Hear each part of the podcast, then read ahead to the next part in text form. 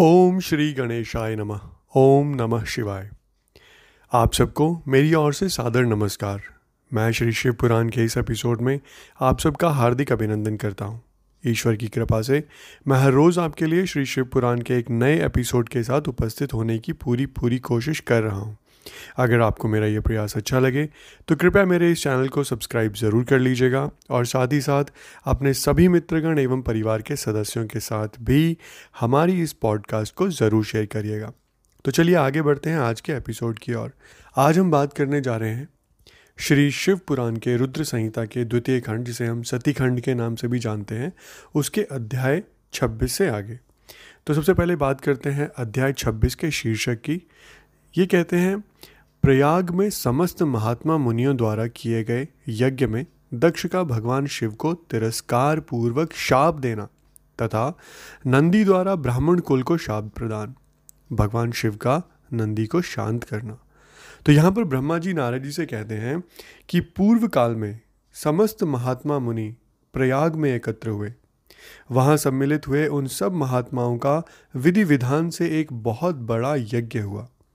उस यज्ञ में सनकादि सिद्धगण, देवऋषि, प्रजापति, देवता तथा ब्रह्म का साक्षात्कार करने वाले ज्ञानी भी पधारे थे।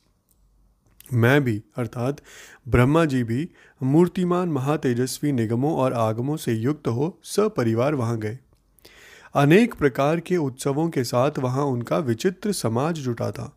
नाना शास्त्रों के संबंध में ज्ञान चर्चा एवं वाद विवाद हो रहे थे। मुने उसी अवसर पर सती तथा पार्षदों के साथ त्रिलोक हितकारी सृष्टिकर्ता एवं सबके स्वामी भगवान रुद्र भी वहाँ पहुँचे। भगवान शिव को आया देख संपूर्ण देवताओं, सिद्धों और मुनियों ने और मैंने भी भक्ति भाव से उन्हें प्रणाम किया और उनकी स्तुति की। फिर शिव की आज्ञा पाकर सब लोग प्रसन्नतापूर्वक यथास्थान बैठ गए। भगवान का दर्शन पाकर सब लोग संतुष्ट थे और अपने सौभाग्य की सराहना करते थे। इसी बीच में प्रजापतियों के भी पति प्रभु दक्ष, जो बड़े तेजस्वी थे, अकस्मात घूमते हुए प्रसन्नता पूर्वक वहाँ आ गए। वे, मुझे प्रणाम करके मेरी आज्ञा ले वहाँ बैठ गए। दक्ष उन दिनों समस्त ब्रह्मांड के अधिपति बनाए गए थे, अतएव सबके द्वारा सम्माननीय थे। परंतु अपने इस गौरवपूर्ण पद को लेकर उनके मन में बड़ा अहंकार था। क्योंकि वे तत्व ज्ञान से शून्य थे। उस समय समस्त देव ऋषियों ने नतमस्तक हो स्तुति और प्रणाम के द्वारा दोनों हाथ जोड़कर उत्तम तेजस्वी दक्ष का आदर सत्कार किया। परंतु जो नाना प्रकार के लीला विहार करने वाले सबके स्वामी और उत्कृष्ट लीलाहारी स्वतंत्र परमेश्वर हैं, उन महेश्वर ने उस समय दक्ष को मस्तक नहीं झुकाया। वे अपने आसन पर ही बैठे रहे, खड़े होकर दक्ष का स्वागत नहीं किया। महादेव जी को वहाँ मस्तक झुकाते ना देख मेरे पुत्र प्रजापति दक्ष मन ही मन अप्रसन्न हो गए। उन्हें रुद्र पर सहसा क्रोध हो गया। वे ज्ञान शून्य तथा महान अहंकारी होने के कारण महाप्रभु रुद्र को क्रूर दृष्टि से देखकर सबको सुनाते हुए उच्च स्वर से कहने लगे।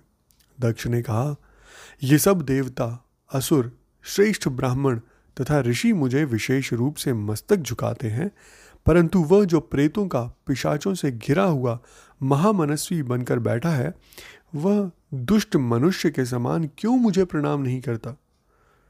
शमशान में निवास करने वाला यह निर्लज जो मुझे इस समय प्रणाम नहीं करता, इसका क्या कारण है? इसके वेदोक्त कर्म लुप्त हो गए हैं। यह भूतों और पिशाचों से सेवित हो मतवाला बना फिरता है।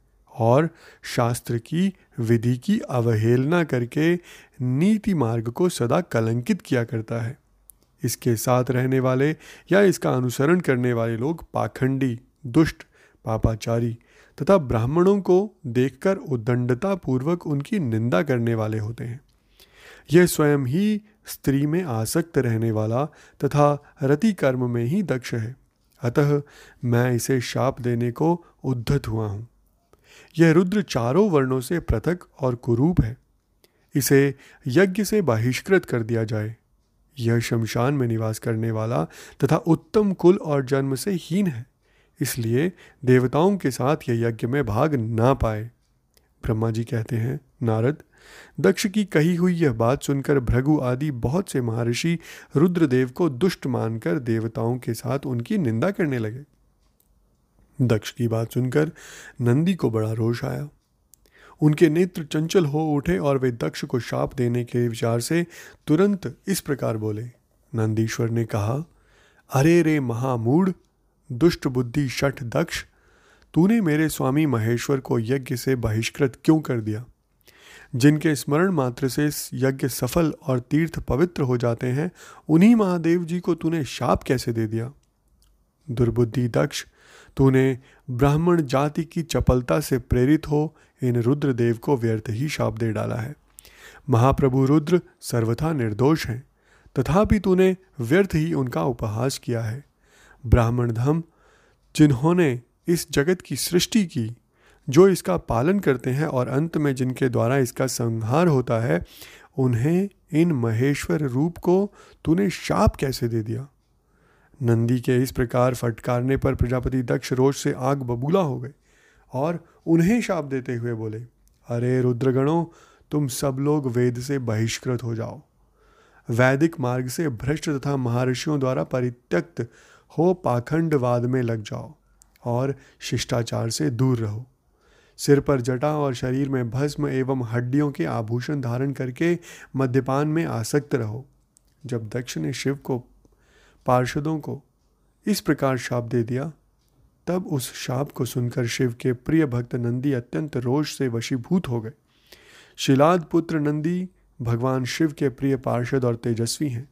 वे गर्व से भरे हुए महादुष्ट दक्ष को तत्काल इस प्रकार उत्तर देने लगे। नंदीश्वर बोले, अरे शठ दुर्बुद्धि दक्ष, तुझे शिव के तत्व का बिल्कुल ज्ञान नहीं है। अतः तूने शिव के पार्षदों को व्यर्थ ही शाप दिया है। अहंकारी दक्ष, जिनके चित्त में दुष्टता भरी है, उन भृगु आदि ने भी ब्राह्मणत्व के अभिमान में आकर महाप्रभु महेश्वर का उपहास किया है। अतः यहाँ जो भगवान रुद्र से विमुख, तुझ जैसे दुष्ट ब्राह्मण विद्यमान हैं, उनको मैं रुद्र तेज के प्रभाव से ही शाप दे रहा हूँ। तुझ जैसे ब्राह्मण कर्म फल के प्रशंसक वेदवाद में फंसकर वेद के तत्व ज्ञान से शून्य हो जाएँ। वे ब्राह्मण सदा भोगों में तन्मय रहकर स्वर्ग को ही सबसे बड़ा पुरुषार्थ मानते हुए स्वर्ग से बढ़कर दूसरी कोई वस्तु नहीं है, ऐसा कहते रहें। तथा क्रोध, लोभ और मद से युक्त हो निर्लज भिक्षुक बने रहें। कितने ही ब्राह्मण वेद मार्ग को सामने रखकर शूद्रों का यज्ञ कराने वाले और दरिद्र होंगे, सदा दान लेने में ही लगे रहेंगे। दूषित दान ग्रहण करने के कारण वे सब के सब नरकगामी होंगे। दक्ष, उनमें से कुछ ब्राह्मण जो ब्रह्म राक्षस भी होंगे, जो परमेश्वर शिव को सामान्य देवता समझकर उनसे द्रोह करता है, वह दुष्ट बुद्धि वाला प्रजापति दक्ष तत्वज्ञान से विमुख हो जाए। यह विषय सुख की इच्छा से कामना रूपी कपट से युक्त धर्म वाले गृहस्थाश्रम में आसक्त रहकर कर्म कांड का तथा कर्म फल की प्रशंसा करने वाले सनातन वेदवाद का ही विस्तार करता रहे। इसका आनंददायी मुख नष्ट हो जाए। यह आत्मज्ञान को भूलकर पशु के समान हो जाए। और यह दक्ष कर्म भ्रष्ट हो, शीघ्र ही बकरे के मुख से युक्त हो जाए।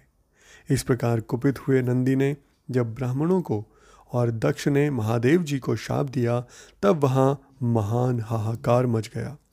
नारद, मैं वेदों का प्रतिपादक होने के कारण शिव तत्व को जानता हूँ, इसलिए दक्ष का वह शाप सुनकर मैंने बारंबार उसकी तथा भृगु आदि ब्राह्मणों की भी निंदा की।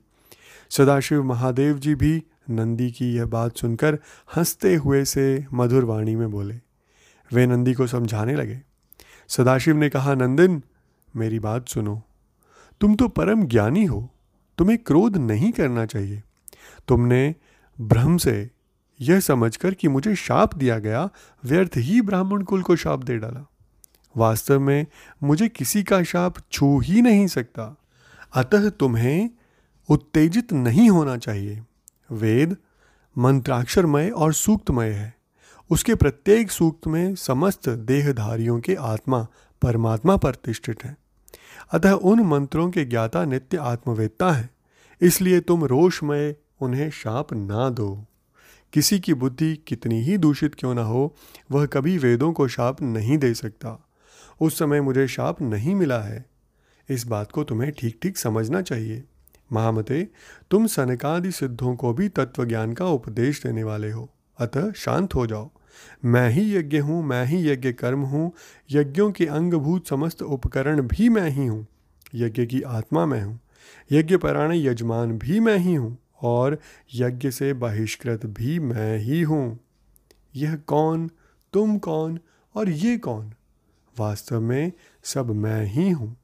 तुम अपनी बुद्धि से इस बात का विचार करो। तुमने ब्राह्मणों को व्यर्थ ही शाप दे दिया है। महामते नंदन, तुम तत्व ज्ञान के द्वारा प्रपंच रचना का बाध करके आत्मनिष्ठ ज्ञानी एवं क्रोध आदि से शून्य हो जाओ। ब्रह्मा जी कहते हैं, नारद, भगवान शंभु के इस प्रकार समझाने पर नंदिकेश्वर विवेक परायण हो, क्रोध रहित एवं शांत हो गए। भगवान शिव भी अपने प्राणप्रिय पार्षद नंदी को शीघ्र ही तत्व का बोध कराकर प्रमथ गणों के साथ वहाँ से प्रसन्नतापूर्वक अपने स्थान को चल दिए।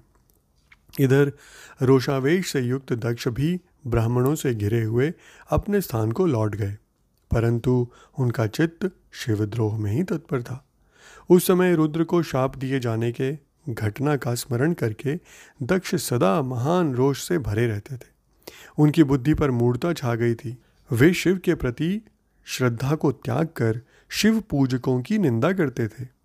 तात नारद इस प्रकार परमात्मा शंभु के साथ दुर्व्यवहार करके दक्ष ने अपनी जिस दुष्ट बुद्धि का परिचय दिया है, वह मैंने तुम्हें बता दी। अब तुम उनकी पराकाष्ठा को पहुँची हुई दुर्बुद्धि का वृत्तांत सुनो। वो मैं तुम्हें अगले अध्याय में सुनाऊँगा। तो इसके साथ ही यहाँ पर अध्याय 26 का समापन होता है। आज का ये एपिसोड भी हम यहीं संपन्न करेंगे। इसके आगे कल हम बात करेंगे दक्ष के द्वारा महान यज्ञ का आयोजन। उसमें ब्रह्मा, विष्णु और देवताओं और ऋषियों का आगमन, दक्ष द्वारा सबका सत्कार, यज्ञ का आरंभ, दधीची द्वारा भगवान शिव को बुलाने का अनुरोध और दक्ष के विरोध करने पर शिव भक्तों का वहाँ से निकल जाना। तो इसके साथ ही आप हमें आज्ञा एवं आशीर्वाद दीजिए। कल फिर आपसे भेंट होगी। तब तक के लिए धन्यवाद। ओम नमः शिवाय।